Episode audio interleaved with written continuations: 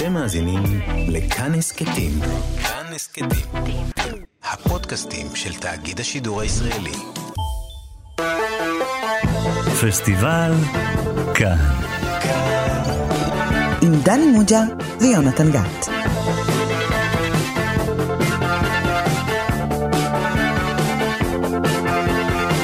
שלום לכם, אתם איתנו בפסטיבל כאן, תוכנית הקולנוע המשובחת של תאגיד השידור הציבורי. אני יונתן גת, ומולי יושב ראש המחלקה לקולנוע בבית ברל, דני מוג'ה. היי דני. היי, ג'וני. דני, האם זה נכון שבכל תוכנית שלנו אתה עוצר את נשימתך בגלל הנוכחות שלי? הרבה לפני התוכנית, אני כל הדרך הנה, אני לא מוציא נשימה אחת. נשימה אחת ולא נושם. מרגש, מרגש, תודה רבה, זה מאוד מחמיא לי. כן. זה מין, מין תחושה של חנק יש לי. יפה. תחושה של רמז לסרט שאנחנו הולכים לדבר עליו היום. הסרט הזה. Est-ce que tu m'accompagnes à Rome Oui, c'est idiot, je t'aime. Je voulais te revoir pour savoir si te revoir me ferait plaisir. Vous venez d'où Monte-Carlo Non, de Marseille. Je suis resté samedi et dimanche à Monte-Carlo, fallait que je voie un type. Lundi, j'ai essayé de t'appeler de Marseille. Lundi et dimanche, je n'étais pas à Paris. New York Herald Tribune Je t'en prends un. C'est gentil.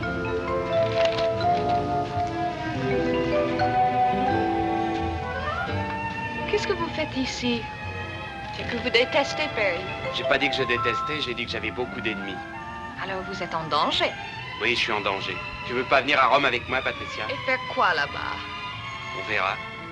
Non, j'ai beaucoup de choses à faire à Paris, Michel. Maintenant, qu'est-ce que tu fais? Tu remontes ou tu descends les Champs? Qu'est-ce que c'est les Champs? Les Champs-Élysées. Moi, il faut que j'aille avenue Georges V. Ok, je vous laisse. Allez, remonte avec moi. Jusqu'à la rue alors.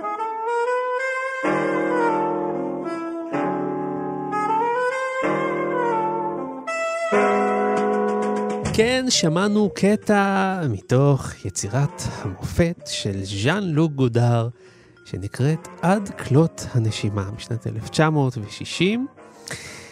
ואני חייב להגיד שדני מוג'ה, אתה ביצעת פה מחטף. או, או, או, מה, אני? כן, אתה מתחילת שידורנו בתאגיד השידור הציבורי, שהתחילו לפני כארבע שנים, אתה ביקשת להכניס את הנשימה הזאת. כל דיון שלנו עסק בסרט הזה ומתי אנחנו הולכים לדבר עליו. אז הפעם העברת את זה בהצבעה חשאית, ואכן אנחנו הולכים לדבר על הסרט הזה. אה, למה? למה כל כך היה חשוב לך? תשמע, 60 שנה. אה. כן? אז הכל הולך אצלך לפי שנים עגולות. נכון, 60 שנה זה סיבה טובה לדבר על הסרט הזה. מהמם. כל רגע הוא רגע נכון לדבר על הסרט הזה. נכון. תראה, זה סרט מה... אני לא חושב שיש הרבה סרטים כל כך משפיעים כמו הסרט שמת הזה. לב שלא הייתה לך נשימה אחת? כן, לא היה לי, לא יכולתי. הגעתי עד, עד קצה כלות הנשימה. כן, זה כן. באמת אה, סרט אה, כל כך משפיע, אה. כל כך אה, אבן דרך בתולדות הקולנוע. הוא שייך לגל, הצרפתי. כן, הגל הצרפתי החדש. נובל אה, ואג. הג- הגל החדש הצרפתי הזה, שאם נגיד מצמצמים את כל הגל החדש הצרפתי ועושים לו חטא כמובן, אבל עושים, מצמצמים הכל לסרט אחד, אז זה הסרט הזה. אם. יש לך, אין לך זמן, אתה עושה קורס בתולדות הקולנוע, ואומרים לך, אבל יש לך רק סרט אחד להציג את הגל החדש, אתה תציג את הסרט הזה גם אם אתה חושב שיש סרטים אחרים מה, יותר. לא 400 המלכות נגיד?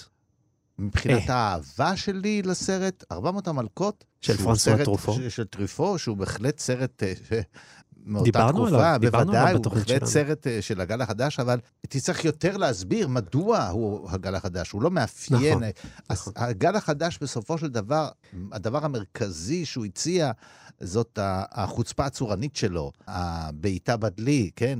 והסרט הזה מבטא את זה הרבה יותר. לפני שאתה בועט לנו פה בדלי, כן? ולפני שתתחיל לדבר לנו על הצורניות, כן.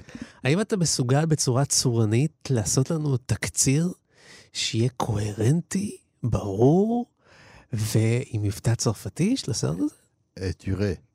אה, אני אשים לך מוזיקה מהסרט, ואתה תוכל להתחיל. שתי סירות לחי מגודר היינו חוטפים עכשיו. כן, כי אסור לעשות תקציר? לא, מה, זה מה שחשוב. התוכן. או מה שאתם קוראים התוכן, התוכן זה לא זה. זה, מה זה? יש נכון, עלילה נכון. שאתה תולה עליה, זה בסדר. צריך- אז בוא, אני אתן לך לתלות פה את העלילה עם מוזיקה נחמדה, ואחר כך נעשה השלמות, בסדר? קדימה.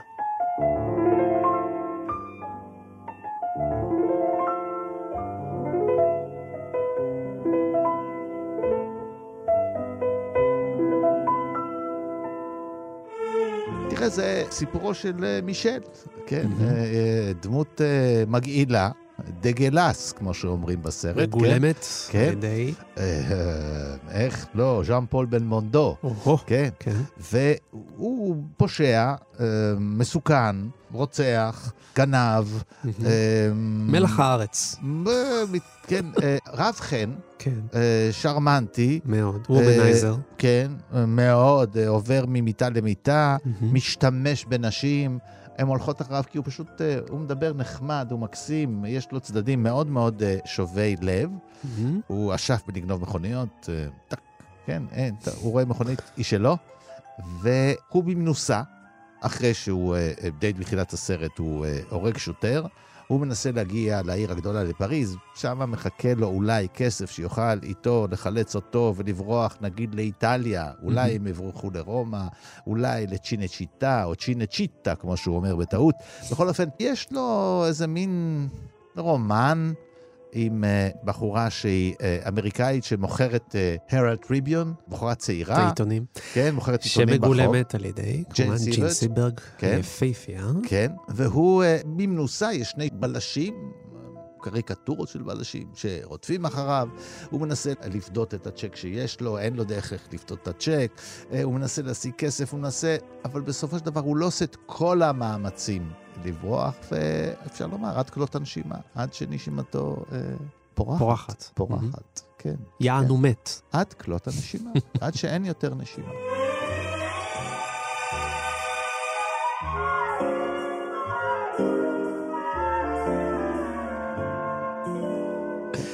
דני מוג'ה, אני חייב להגיד שנשמתי בכבדות אה, לאורך כל... עד כמה, כמה משחקי מילים אנחנו עוד נעשה עם המשפט הזה? אנחנו עוד תנסה, נראה, תנסה, נספור את זה. ננסה. אבל אני חייב להגיד שלמרות שעשיתי לך כאילו חיים קשים, אני אגלה לך סוד, דני, אני ראיתי את הסרט הזה שוב פעם, אני חושב בפעם השלישית לקראת תוכניתנו, ובאמת נעתקה נשימתי. באמת סרט יוצא מהכלל, יוצא דופן, והניסיון שלי פה כאילו אה, לעשות אה, underestimate הוא היה כמובן בכוונה, אבל בכל זאת, אתה הרגע אמרת שמכל סרטי הז'אנר הזה של הגל הצרפתי החדש, שדיברנו עליו כאן לא מעט בתוכניות שלנו, דיברנו גם על 400 המלכות, ודיברנו גם על תראו בפסנתרן, אל תראו בפסנתרן, תראה לפיאניסט, כן? בכל זאת, זאת הפעם הראשונה שאנחנו מדברים על גודר, אחרי הרבה מאוד תוכניות, ואתה אמרת שזאת, שאם צריך להגדיר את הגל הצרפתי החדש, זה בעזרת הסרט הזה. לא, למה לא, אתה לא אומר? אמרתי שככה צריך לעשות. אבל נגיד אם לא הייתה לך ברירה. ככה עושים. כן, זה, כן. מה שקרה זה שהסרט הפך לסרט הייצוגי של יותר מכל, הוא נסע בתחילתו, כן, זה הסרט הראשון. אגב, גם 400 המלכות. הסרט הראשון של תקופו. יש במאים שהיצירה הראשונה שלהם היא היצירה שהופכת להיות היצירה הכי נודעת שלהם. נכון. אני לא יודע אם זה אה, ברכה או קללה. אבל בכל זאת, למה לדעתך זה הסרט שבעזרתו אפשר להסביר הכי טוב את הגל החדש? אתה יודע, זו שאלה מורכבת. אתה, בשביל זה צריך מישהו כן. שממש התחמקות. אוהב ובקיא. כן. והבאתי פה תגבורת, חביבי. יש תגבורת? מישהו, שי... מישהו שיצליח להסביר דברים שאני... מישהו שגם מבין בקולנוע וגם מבין בגל החדש. מה זה וואו, מבין? וואו, כן. המומחה. המומחה. אז שלום למבקר הקולנוע הבכיר, יאיר רווה. אהלן. אהלן אהלן. יאיר, אנחנו כבר... בונז'ור, בונסואר. האמת היא שהרבה זמן רצינו שתתארח בתוכנית שלנו, והיינו צריכים לפתות אותך עם עד כלות נכון. הנשימה, כי... מה שאתה נשימה ותשב בבית ואל תבוא לאולפן. כאילו, טוב, זה בעקבות הגל, הגל הקורונה החדש. בדיוק. אבל בשיחה שעשינו אה, ככה לפני איזה זמן, אמרת לי שזה בעצם הסרט השני שאתה הכי אוהב. נכון. תסביר, למה? קודם כל, מה הסרט הראשון? אה, נפלא שאתה לא יודע את זה. בתור מישהו שהשם שלו מופיע כמבקר קולנוע, אז אנשים שכזה שמנסים לעשות small talk, תמיד מנסים להתקיל אותי ואומרים, מה הסרט שאתה הכי אוהב? אז באיזשהו שלב מאוד מוקדם בחיים הבנתי שאני צריך שתהיה לי תשובה מוכנה לזה, ולא להתחיל לעצור ולדמיין ול, ולחשוב מחדש ולסדר לעצמי רשימות uh, בראש. אז יש לי תשובה קבועה לשאלה מה הסרט שאתה הכי אוהב, והתשובה היא איטי של סטיבן ספילברג. אוקיי. Uh, ומיד אני מוסיף אחרי זה, כשכולם אומרים, אה, נו, כזה סרט, כולם אוהבים אותי וזה, במקום שני, עד כלות הנשימה של גודר. אז כולם אומרים בדיוק, מה? לא, אבל אני רוצה שכולם, שיהיה ברור גם שאני מבקר קולנוע בתוך זה. כלומר, זה מצד אחד, אני חובב קולנוע שמתרפק על איזשהו סוג של חוויית ילדות שהייתה לו, שהייתה בלתי נשכחת עם איטי, מצד שני, יש איזשהו סוג של אלמנט של למידה ואינטלקטואליות בחוויית מבקר הקולנוע, שבין השאר בא לידי ביטוי בסרט כמו עד כלות הנשימה עבור הדור שלי. יש דור שעבורו עד כלות הנשימה, שהם חוו את זה בזמן אמת, ה baby boomer, אלה שנולדו במלחמת העולם השנייה והיו בני 15 עד 20 ב-1960 כשהסרט יצא, חוו את, אה, את עד כלות הנשימה אחרת מאיך שאני חוויתי אותו כשראיתי אותו בפעם הראשונה בחוג לקולנוע באוניברסיטת תל אביב, כשהייתי בן 20 ו- ומשהו, ובאתי אליו בהתנשאות ואמרתי, אוי, נו, גודר, למי יש כוח? זה מיושן, זה, זה, זה, זה פלצני. היה לי מרצה פנומנלי, שבאמת בקולנוע הוא מורי ורבי, אני מחזיק ממנו מורי ורבי, זה פרופסור יגאל בורשטיין, שפשוט לימד אותי את הסרט הזה, ולימד אותי את גודר, ובזכותו אני א', אוהב את הסרט הזה, וב', אוהב את גודר, וג', אני יכול לדבר עליו באהבה. דבר גדולה. זה, אז זה החשיבות של מורים, זה החשיבות של לתת קונטקסט לסרט ולנסות להבין מה שהוא שומע, להבדיל מאיטי שהוא סרט שנורא נגיש אליך, לא צריך להסביר את איטי, לא צריך תיווך של אה, מבקרי קולנוע של, או של פרופסורים, אבל לדור של ימינו, סרט כמו עד כלל הנשמע כן צריך את התיווך הזה, ואני חושב שאולי זה מה שננסה לעשות פה בדקות הקרובות. טוב, אתה הזה... הרמת, אתה הרמת לעצמך בכל כך הרבה ציפיות, הרמת את הציפיות נורא, נורא גבוה, עכשיו תצטרך uh, לעזור לנו להבין. אז זה מעניין המילה כן. הזאת שאתה אומר, אה, תיווך. מהמם. אה, אני חושב שזה, אה, בסרט הזה, זה, זה כל כך נכון, כי הייתה לי חוויה בשנים האחרונות, זה קרה לי, אני לא זוכר, לפני שנה, שנתיים, הקרנתי את הסרט בלי הכנה, לאנשים לתואר שני. והתגובה הראשונה שהם אמרו, מה זה הסרט הלא מקצועי הזה? בדיוק. בדיוק. אז יש סרטים כאלה, נגיד סרט כמו האזרח קיין למשל, ש, שהוא נחשב יצירת מופת, אז אנשים רואים אותו כיום ואומרים, מה כל כך מופתי בסרט הזה? הכל נראה לנו נורא נכון. ברור, ברור מאליו. אז לפעמים, בייחוד במרחק הזמן, צריך את התיווך הזה של לנסות לראות את הסרט בעיניים של, של אלה שראו אותו בזמן אמת ולהבין את המהפכנות שהייתה בו, או, או, או את אה, מה פשר ה... במרכאות חובבנות שיש בסרט הזה, ומישהו פעם אמר לי, או שמעתי מישהו אומר, שאפשר לחלק את הקולנוע לשניים, לפני עדכות הנשימה ואחרי עדכות הנשימה.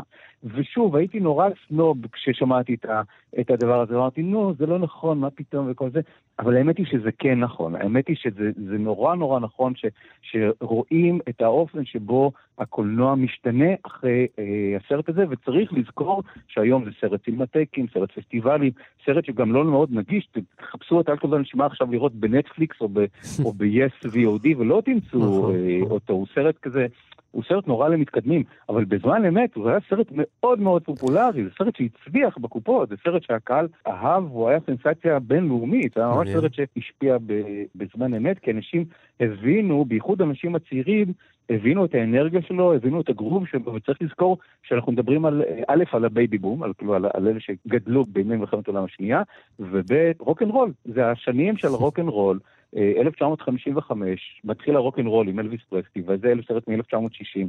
אז כמו שבאדי הולי ואלוויס פרסלי, ועוד רגע הביטלס, כולם כזה לקחו גיטרות וידעו לנגן שלושה אקורדים, אז גודר עשה את זה בקולנוע. היו לו שלושה אקורדים, שלושה דברים שהוא ידע לעשות, והוא עשה מזה מלודיות מופלאות ו- ו- וליהטט ב- בקולנוע, ושבר את כל מה שהמוסכמות של הקולנוע הקלאסי, ויצר איזשהו קולנוע שהוא כמעט אוונגרדי. קראו לזה מודרניסטי, אבל הוא בפועל הוא פוסט-מודרני, כן. ואני נורא מסכים עם מה שאמר דני, שזה הגל החדש. זה יותר מטריפו ויותר משברול ויותר מריבט, שהם בני אותו דור, שהם צמחו כולם מאותו כתב עת במחברות הקולנוע ובאים כמבקרי קולנוע שעושים סרטים, אבל היחידי שבאמת היה חצוף בצורה יוצאת דופן ושבר את כל מוסכמות הקולנוע ושינה את האופן שבו עושים קולנוע, היה גודר בסרט הספציפי הזה. אז בואו ננסה להסביר מה אנחנו רואים בסרט הזה. דני, אולי תנסה, מקודם הסברת לנו את העלילה, אבל אפשר להגיד, כמו שאתה אמרת, שזה רק מין איזה קולב כזה שעליו מולבש סרט שלם. אז במה אה, גודר שובר מוסכמות? איך זה מתבטא? זה עוד- בעצם עכשיו עוד ניתן את פעם, אז- החוקים אז- של אז- הגל אז אם החדש. צמצמנו את כל הגל החדש לסרט הזה, מהמם. אז כשאומרים קולנוע גודרי, אז רוצים לצמצם את זה רק לדבר אחד, אז הדבר הראשון, הבולט, האופן שבו עורכים סצנה. כן. יש כל מיני כללים שהתפתחו בקולנוע האמריקאי, עוד בסרט האילם, התפתחו, יש כל מיני כללים איך עורכים סצנה. אה, שזה שיעש- יזרום.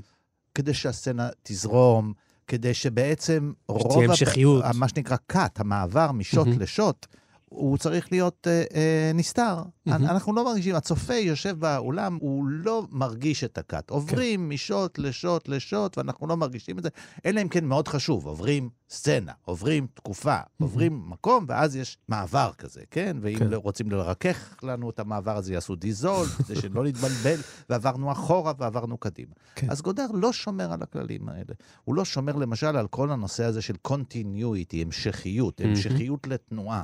יש כללים איך לייצר תנועה, איך, מתי לחתוך כשמישהו קם מהכיסא ואחר כך הוא כבר עומד.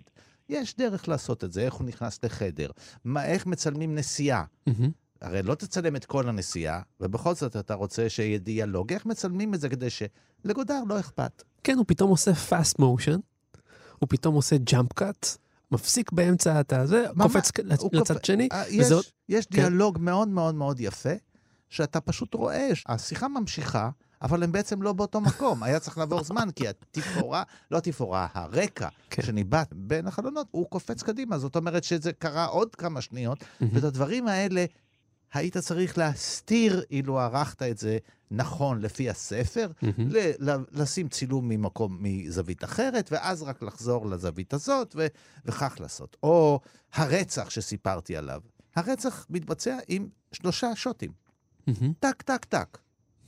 נכון. וכמו שאני בשפה מדבר איתך ואומר, ואז הוא רצח אותה, טיק, טיק, טק. אני אומר לך דבר כזה, הוא עושה את זה בקולנוע, הוא עושה טיק, טיק, טק. הוא אה, שובר עוד כללים. אה, בתחילת הסרט. אה, פתאום הגיבור של הסרט, בלי בושה, מסתכל על ה... עלינו, על הקהל. למצלמה. כן. מסתכל ומדבר איתנו. בשבחה של צרפת, ויש לו מה להגיד, כן? הוא עושה פרסומת לצרפת, כן? כן, לנוף, וכן, מה שהוא אוהב.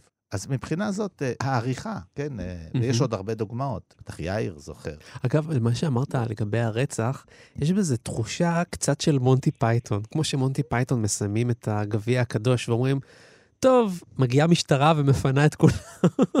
הוא אומר, טוב, הסרט הסתיים, בום, ביי. אז זה מה שבעצם, זה, יש איזו השפעה מסוימת מגודר.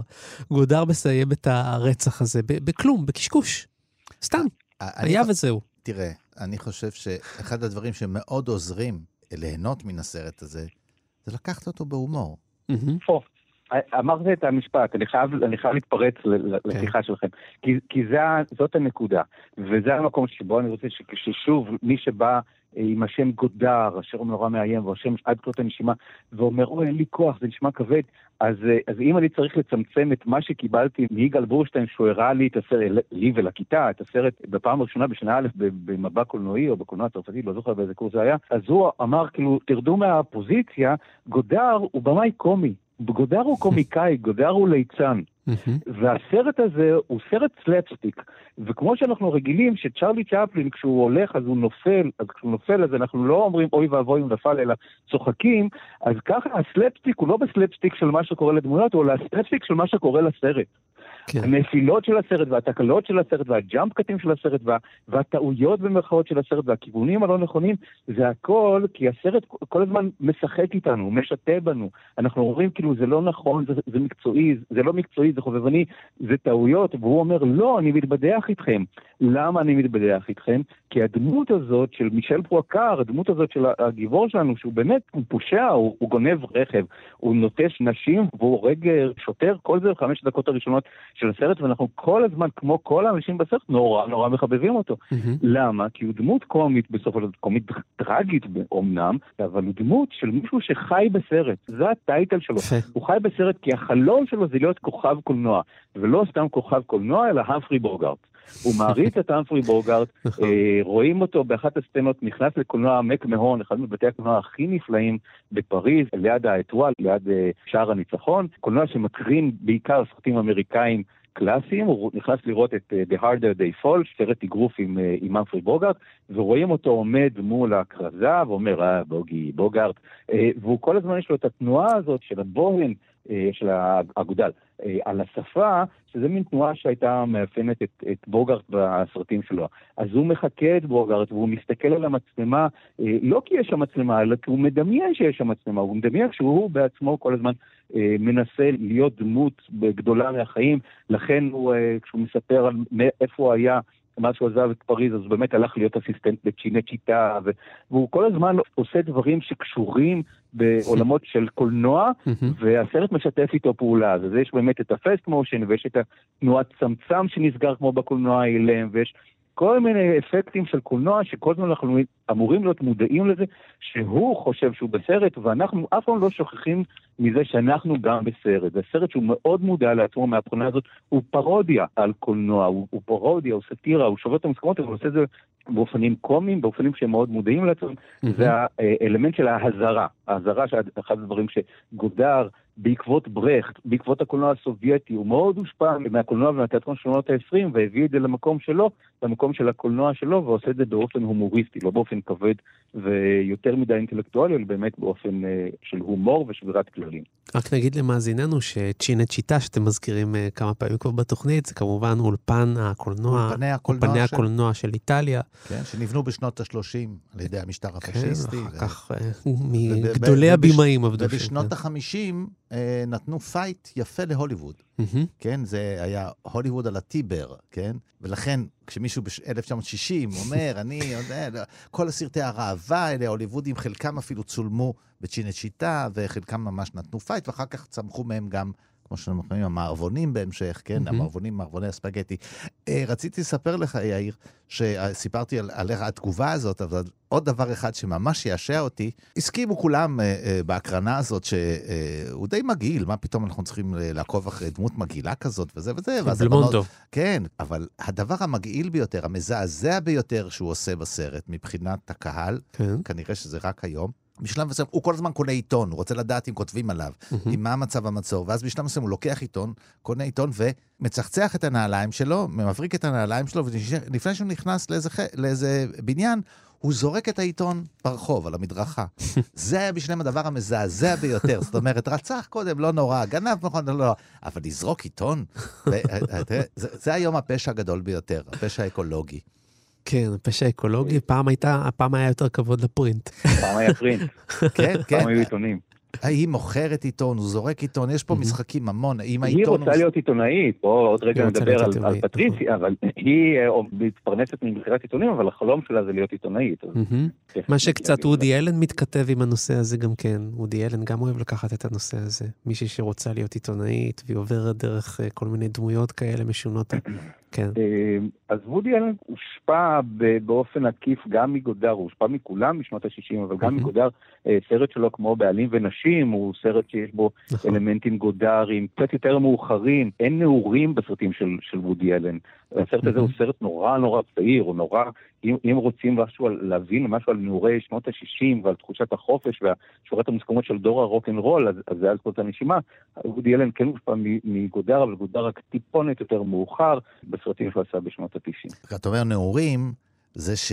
העולם פתוח בפניהם. אתה מרגיש שהצעירים האלה, כן, הם, הם, הם מלאי שאיפות, כן, כל הבחורות, כל אחת יש לה איזה סיפור, כל אחת רוצה להתברג, אה, יש להם איזה סיפור משלהם, ולא בטוח אה, אם הגבר עושה בהם שימוש או שהן עושות שימוש בגברים, אתה ככה מרגיש קצת האמנציפציה של הנשים האלה.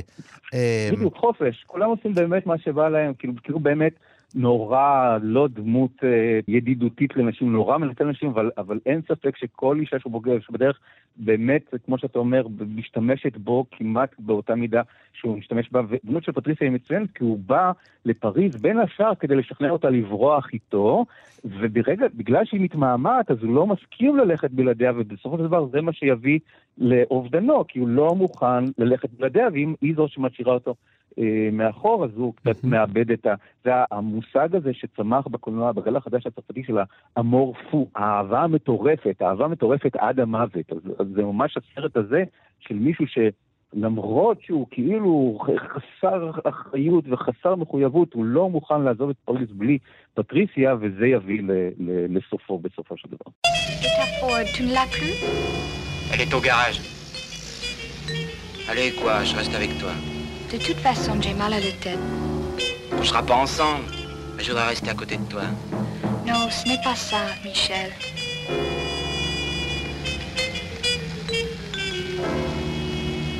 Pourquoi vous êtes triste? Parce que je suis triste.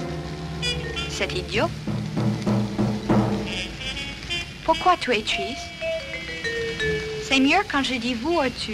Pareil, je peux pas me passer de toi. Tu peux très bien.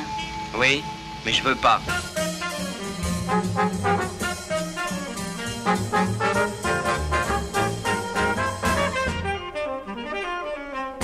אם הזכרתם אה, במאי אמריקאי שמושפע, אז אה, צריך להזכיר, כמובן, ואני משתמש בזה הרבה עם הצעירים שנרתעים וגודר, אלה שבמקום שלך, כשאתה מגיע לאוניברסיטה... אה, האיש ששם חברת ההפקה שלו קוריה על סרט של יפה, גודר ניחשת נכון, בונדפארט. ב- ב- ב- בוודאי. זאת אומרת, טרנטינו קורא ל... כן, בנדפארט פילם, כן? כן. אה, והוא עושה מה שגודר עצמו עושה, כי הסרט מוקדש לחברה שמייצרת בי מוביז אמריקאי, למונוגרם, כן? כן, כן. זאת אומרת, אני לא מכיר עוד סרט שמוקדש לאולפן, כן, נכון. לחברת הפקה, כן? תשמע, דני, את הטריק הזה גם אני עושה. כל פעם שאני מרצה על הגל החדש, אז אני חייב להגיד טרנטינו על ההתחלה כדי לאסוף אם אה, אוזניים. טרנט- אם טרנטינו מוכן לראות, אז אולי גם אנחנו, כן. כן. אז בואו ננסה לשרטט את ה timeline הזה, כי, כי הוא מרתק. כי ה- האבא של הגל החדש הצרפתי בעצם עושה את הקולנוע, את הסרט הזה, את עד כלות הנשימה, מתוך איזשהו תיעוב נורא גדול לקולנוע הצרפתי. הוא לא אהב קולנוע צרפתי. נכון, כל הדור הזה כן. שלו, הם קראו לזה סינמה דה פאפה, קולנוע של אבא, קולנוע של סבא, קולנוע מהמם. בורגני שהם שנאו אותו, ומה שהם אהבו זה את הקולנוע האמריקאי. אז הוא בראשו עושה סרט פשע אמריקאי, הוא עושה בי מובי אמריקאי. אני חושב שבסופו של דבר, כש, כשנסתכל על תולדות הקולנוע, אז אולי עם כל ההשפעות הגדולות של עד כה הנשמע, אז צריך לדבר גם על ההשפעה של מגע של רשע, של, אה, של. אורסון ווילס, שיצא- שנתיים לפני זה. אני משוכנע שגודר רואה את מגע של רשע, סרט שנעשה בתקציב מאוד נמוך, או את כיס מדדלי של רוברט אולטריץ' מחמש שנים לפני זה, ואומר, אני יכול לעשות את זה, יש לי את האמצעים לעשות את זה, כל מה שצריך זה מצלמה, לא צריך תאורה, לא צריך כוכבים, לא צריך כסף. הוא שודד את קופת, הקופה הקטנה של קאיה דה סינמה, כך מספרת האגדה, אה, לוקח רעיון שנתן לו אה, טריפו, אה, שטריפו ניסה לפתח ולא הצליח, הוא לוקח רעיון, אה, כלומר גונב רעיון של טריפו, טריפו עוזר לו בהפקה. דרך אגב, סרט בלי קרדיטים, אני לא מצאתי אף גרסה בסרט שיש בו קרדיטים, לא בהתחלה ולא בסוף. וואלה, לא שמתי אה, לב. עד, עד שלא הגיע IMDb לחיינו, לא ידעתי מי הלחין את המוזיקה, לא ידעתי כלום מהזה, אבל טריפו היה שותף מאוד אה, משמעותי. בעשייה של, ה, של הסרט. אני חושב שטריפו נמשך לחוצפה של, של גודאר, כי הוא היה בעצמו נורא שמרן, טריפו. הוא היה מישהו גם סנטימנטליסט, וגודאר לא היה גרם של סנטימנטליות ב, ב, בעצמותיו. מהמם. אז אני חושב שטריפו נמשך לצד המרדני, באמת המרדני שהיה לגודאר, אז גודאר מדמיין את עצמו עושה קולנוע אמריקאי, ואז האמריקאים רואים את הסרט הזה, ומתחילים ללכת לבתי ספר לקולנוע, ובהשפעתו הם בעצמם עושים סרטים גודארים וגל חדשים. אחד המפורסמים שבהם זה פרנסיס פורד קופולה, אי אפשר לראות את השיחה של פרנסיס פורד קופולה בלי לדמיין את גודאר עושה את עד כלות הנשימה וסרטים אחרי זה. ובוני וקלייד, אני חושב שבוני וקלייד הוא הסרט האמריקאי הכי גודארי שנעשה. אה, רוברט בנטון, אה, שכתב את התסריט של אה, בוני וקלייד, רצה שגודאר יביים את הסרט, וגודאר אמר, לא, אין לי כוח, הוא לא, לא רצה להיכנס כל כך להוליווד, לא רצה לטוס לאמריקה. אבל הוא אמר, ראיתי סרט מאוד יפה שנקרא מיקי וואן, שביים ארתור פן, תפנו אליו, הוא, הוא כמוני, הוא יעשה את זה טוב כמוני, ואכן ארתור פן נהיה הבמאי של בוני וקלייד, ורואים המון ציטוטים של עד כלות הנשימה בבוני וקלייד. ולימים, כאמור, כמובן, קוונטין טרנטינו, יש עוד חיבור בין טרנטינו ובין גודאר. רוצים כן. ש... שאני אפרוק עוד איזה מטען בבקשה, קטן בטח, על הדבר הזה? קדימה. אני חושב שמה שטרנטינו לקח לסרט הראשון שלו, לכלבי אשמורת, שהוא, שהוא מאוד מושפע מעד כלות הנשימה, א', זה באמת הצמצום של האמצעים, איך לעשות סרט במינימום אה, אמצעים, ושעדיין שיהיה בו משהו אינטנסיבי, שהוא מצד אחד מצחיק ומצד שני מבעית, שקצת, אנחנו נרתעים מהדמויות, אבל אנחנו גם צוחקים איתם. אה, אבל מצד שני את הדימוי הזה שהקולנוע הוא כמו פשע. שלעשות סרט זה קצת כמו לבצע פשע. אה, לכן האגדה הזאת שבה גודר מממן את ההפקה של אסקוט הנשמה על ידי זה שהוא גונב את הקופה הקטנה של מחברות הקולנוע, של קהד סינמה, אה, גם אם זה לא נכון, זה סיפור נהדר. כי הוא נורא מתאים לאופי של הסרט, כי הפושטקיות של, של מישל פרוקר, של הדמות של בלמונדו, וזה שהוא רוצה להיות שחקן קולנוע, רוצה להיות בסרט, נורא דומה לזה שבא גודר, עושה סרט, אבל עושה את הסרט הזה מתוך זה שהוא שובר את החוקים. בין אם הוא מצלם ברחובות פריז בלי רישיון, כן, צריך רישוי מה, מהעירייה כדי לצלם, אז מהמם. הוא גונב שוטים, והוא, והוא uh, משתמש בדברים, ש... קטעים דוקומנטריים מאולתרים ש- שלא נמצאים, הוא כל הזמן שובר את, ה... את החוקים, וכל הזמן עושה את ההקבלה הזאת בין חיים של פשע ובין חיים של קולנוע, שכדי להיות במאי, אתה קצת, קצת צריך להיות אה, פורע חוק. אתה. קצת צריך להיות עם זה. וטרנטינו עושה את זה, טרנטינו כל הזמן משווה את...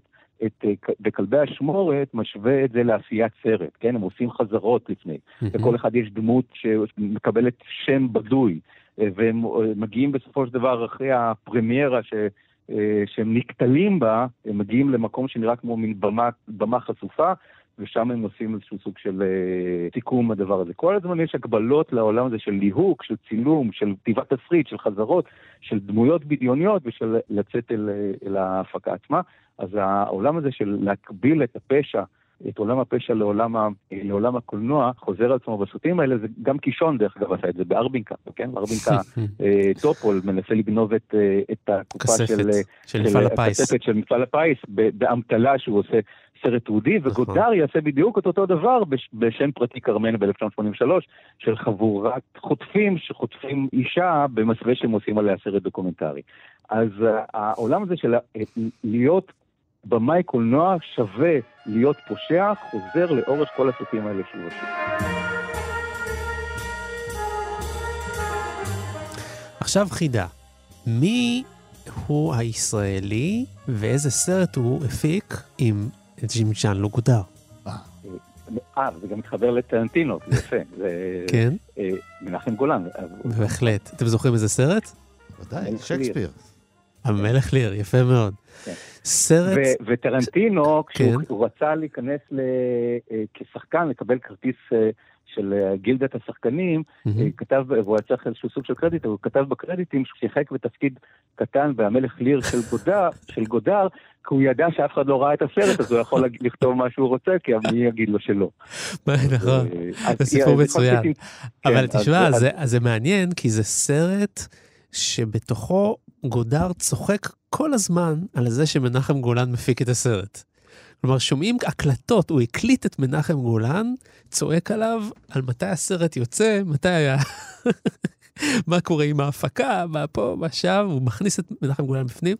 מנחם גולן חתם עם אה, ז'אן לוק גודר חוזה על אה, מפה, על מפית כזאת של מסעדה, והתחרט מאוד אחר כך. או שלא, או שמישהו אחר היה חושב שזה נחמד להתגאות בזה שעשית סרט עם ז'אן לוק גודר. הסרט הזה היה פלופ כמובן, פלופ גדול. כן, אה, אה, אבל, אבל, אבל שוב, זה, אה, צריך לראות את גודר עושה פרודיות, עושה פרודיות על קולנוע, כן?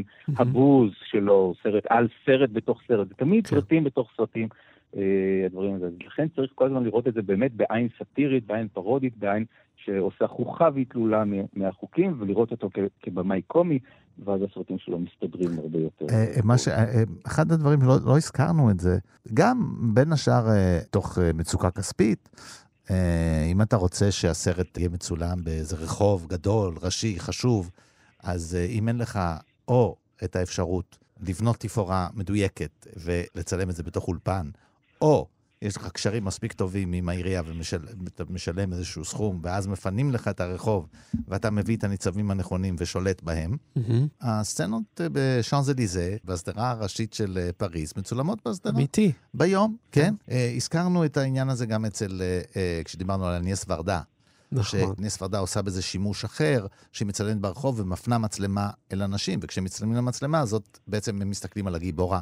כן. במקרה הזה, אנחנו רואים, בכל זאת, בלמונדו היה איש מוכר, כן, כשהוא הולך ברחוב ומצלמים אותו. מה זה מוכר? הוא היה אה, אחד הסטארים הכי גדולים בקולנוע בכלל. כן, בקולנוע הוא היה סטאר, הצרפתי. סטאר, כן. בהחלט סטאר, והקהל מזהה אותו, מה עוד שרואים? צוות שלם, מצלם סרט, וכולם כן. מסתכלים. ועוברי האורח מסתכלים, וזה לא מפריע. זאת אומרת, גודר בעצם אומר, מה, לא עשינו סרט? מה, אנחנו צריכים להסתיר את זה שעשינו סרט? עשינו סרט ומסתכלים, אנחנו עושים סרט, וזהו. הוא לא הראשון שעשה את זה, תמיד מציינים, זה מאוד יפה. איך את ה- שמי שחשב על כל מה ש... אמריקאי, כן, בוודאי, אה, קסווטס. ג'ון קסווטס. הוא שנה קודם, כל מה שהם חשבו, הוא חשב לבד. זה כן. באמת... אה, זאת אה, אומרת, אה, כל הגל הצרפתי הזה הוא בכלל מאיזה אמריקאי אחד שהוא במקור הוא יווני בכלל. אה, תשמע, מה שעושה קסאווטס בצללים, זה אה, פשוט... סרטו אה, הראשון. כן, אה, זה ממש, כל הזה, אין לו כסף, אז הוא מצלם ברחוב, אנשים מסתכלים, יש שם כמה סצנות הבלחות כאלה, ו... מי וזה- שרוצה ממאזיננו יקשיב לגיבור תרבות שהקדשנו לג'ון קסאווטס, או לפסטיבל כאן, על ליל הבכורה של קסאווטס. אה, ומה שנורא יפה, זה הגיבור של הסרט הזה עומד ומסתכל על סרטים אמריקאים, ונמשך אליהם. כן. והסצנה הראשונה שבה תחבולה ממש יפה, של אגרוף בפרצוף של האמריקאים, של אה, גבר שמטריד אישה, גבר לבן שמטריד אישה שחורה, מהמם. וזה קורה, ומי שמפריד ביניהם זה, מי שמגן עליה זה אה, קסווטס עצמו, שמכניס את עצמו לתוך הסרט. הם עושים את זה ליד אה, בית קולנוע, שמציג סרטים צרפתים, כי נשים שם הם עם חזיות גלויות, כשהקולנוע האמריקאי לא יכול. אז יש פה כאילו, הם מסתכלים על הקולנוע, מה- מה טוב בקולנוע האירופאי, מה האמריקאים חושבים שטוב כן. בקולנוע האירופאי, ומה הצרפתים חושבים שטוב בקולנוע האמריקאי, כן. בערך באותו זמן.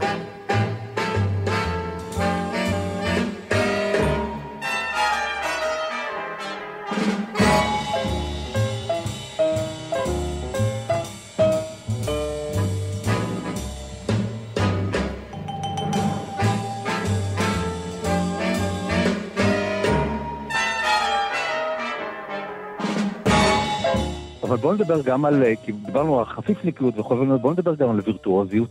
יאללה, כי, כי הסרט וירטואוזי. נכון. הוא, הוא מחביא את הווירטואוזיות שלו בתוך איזשהו סוג של, שוב, אה, הזכרתי רוק אנד רול, כאילו, המבוגרים אמרו, זה רעש, הם לא יודעים לנגן, אבל אנחנו, אנחנו יודעים ש, שהם ידעו לנגן מאוד מאוד יפה והם היו וירטואוזים של גיטרה.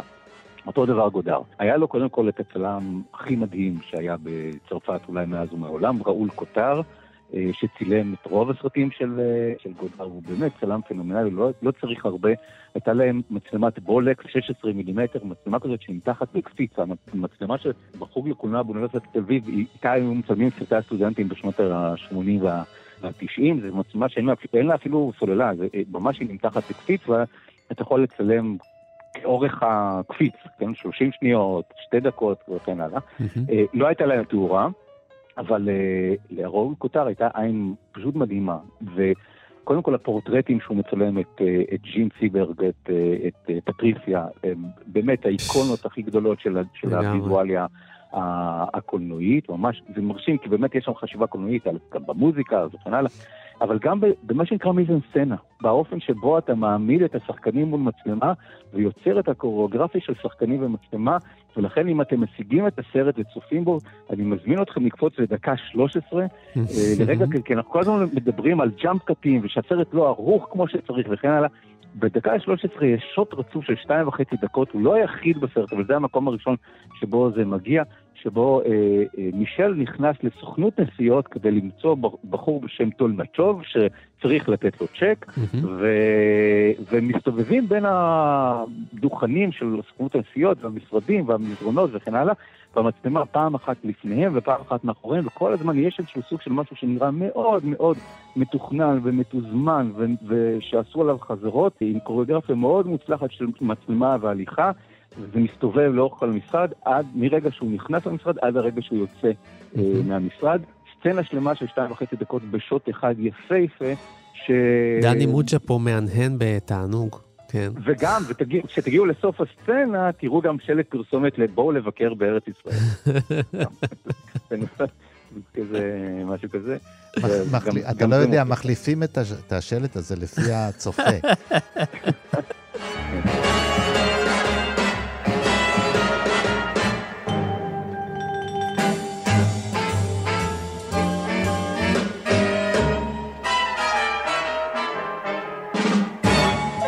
יש, אז, אה, אה, יש בו עניינים גם רציניים אם אתה רוצה. אפשר לדבר על הסרט הזה גם אה, לא רק דרך הפן הווירטואוזי או המשעשע, למשל העניין של גודר בבלשנות, העניין של גודר בשפה, הרבה מילים, עיסוק במילים, עיסוק בהבנה, עיסוק בתרגום. מהמם. הצרפתית והייצוג של הביטוי ושל המילה על הסרט. לגמרי, עיתונים, כותרות, מהמם. פוסטרים, פוסטרים, תקשורת, בדיוק. זה סרט על תקשורת. כן. זה סרט ממש על תקשורת. בעשר הדקות הראשונות, כל כך הרבה אמצעי תקשורת. מהמם. מוזיקה, מוזיקה ברקע, מה שומעים, איך מסתכלים. אתה לוקח פוסטר, מגלגל אותו והופך אותו למשקפת, ומסתכלים דרך המשקפת, והגלוי והנסתר, ואז אז זה סרט על תקשורת, ושבמרכזה בעיקר התקשורת המילולית. בדיוק, על המילה, אותו. כי זה, יש את העיתונות, מצד שני יש גם את הספרות, כן?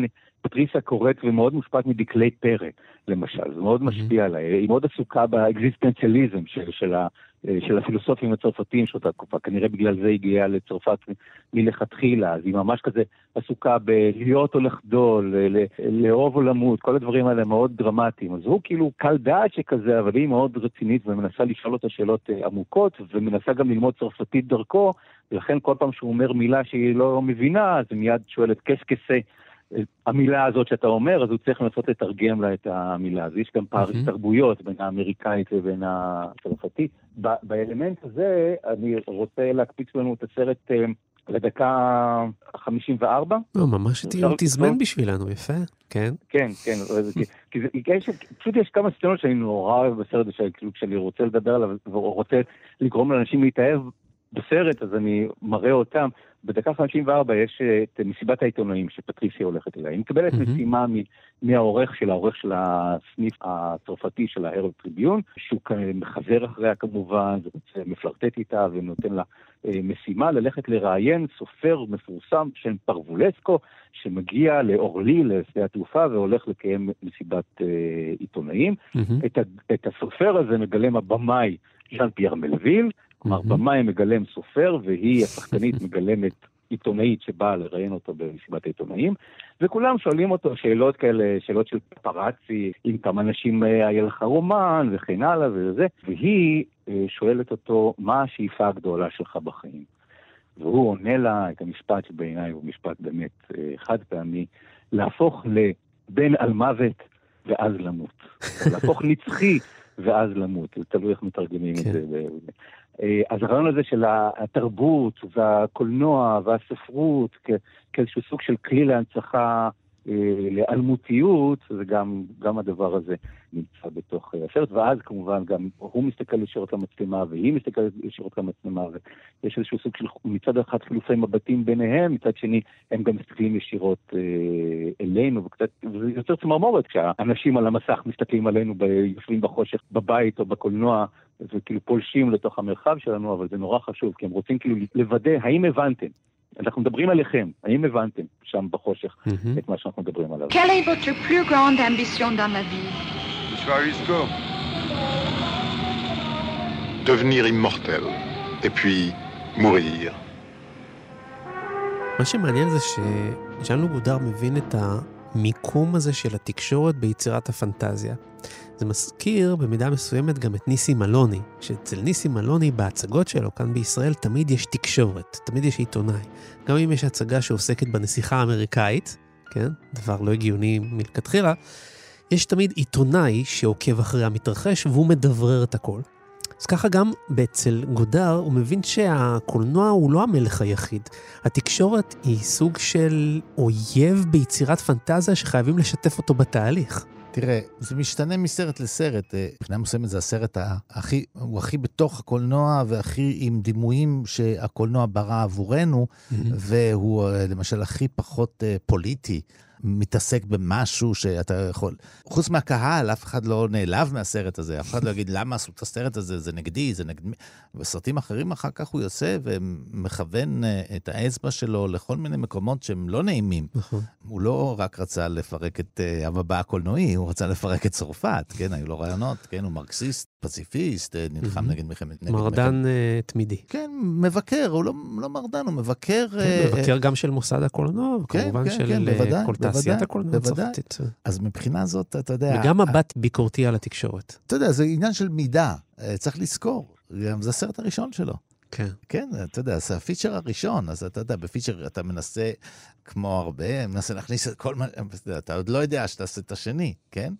אה, הוא בינתיים רק כתב, כמעט רק כתב, הוא כבר עשה משהו קצר, אבל הוא רק כתב על הסרטים האלה, עכשיו נראה אותי. אפשר לראות בו באמת איזה מין אה, ניסוי בכל הדברים שאחר כך הוא ינסה לעשות, וכמעט לכל איזה אלמנט מן הסרט הזה, אחר כך הוא יקדיש סרט שלם. הזכרתם קודם, דיברתם, אני חושב זה, זה יפה, מה עושה ההיסטוריה לסרט? מה, מהמם. מה עושה העתיד של הסרט, מה עושה לסרט כשאתה צופה בו אחרי העתיד. ובמקרה הזה, הנצחיות, אה, הסצנה הזאת, וג'ין סיברס עם, עם הביוגרפיה הטראגית שלה, אחר כך אה, אה, ג'ין סיברג נישאה לרומן גרי, הייתה אשתו של רומן גרי. הסופר המנגרי. כן, לא, של הסופר רומן גרי.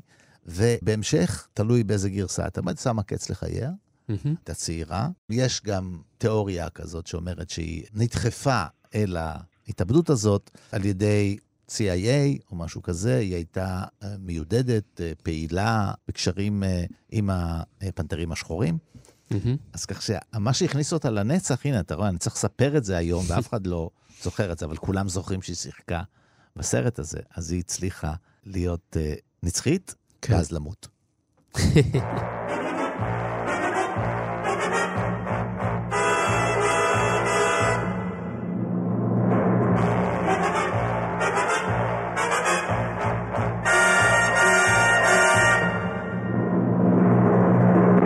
סיימנו, אבל זה לא הכל, כי לתוכנית פסטיבל כאן יש עוד הרבה מאוד תוכניות שהקלטנו ושידרנו, וביניהן על עוד סרטים מצרפת, כמו 400 המלכות, תראו בפסנתרן או אל תראו בפסנתרן, תחליט. וכמובן קליאו מחמש עד שבע של אניאס ורדה. אז אתם יכולים להאזין לתוכניות האלה כשאתם נכנסים לאפליקציית הפודקאסטים שלנו שקוראים לה פשוט כאן, או בכל אפליקציית פודקאסטים שאתם מעדיפים, נכנסים לפסטיבל כאן, וכל התוכניות יחכו לכם שם. אנחנו רוצים להגיד תודה לעוזרת הטכנית ולעורכת הטכנית המצוינת של התוכנית, ששמה הוא חן עוז. תודה רבה לאבי שמאי ולצח סלוצקי, שהביאו אותנו כאן לשידור. אנחנו רוצים להגיד תודה לחוקר הקולנוע ולמבקר הקולנוע הבכיר, יאיר רווה, שהיית איתנו. תודה לכם. צפה פגיעה לעוד תוכניות נוספות, בבקשה. אני פה, צלצל. אני הייתי יונתן גת, ותודה רבה לך, דני מוג'ה, שהיית איתי. תן לי להסדיר את הנשימה שלי. כן.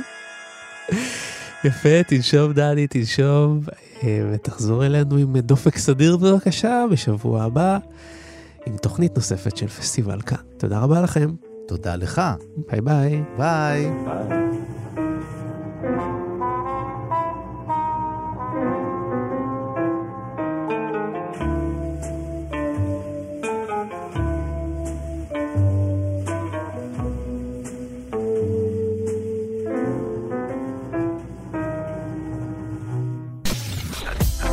מאזינים לכאן הסכתים. כאן הסכתים. הפודקאסטים של תאגיד השידור הישראלי.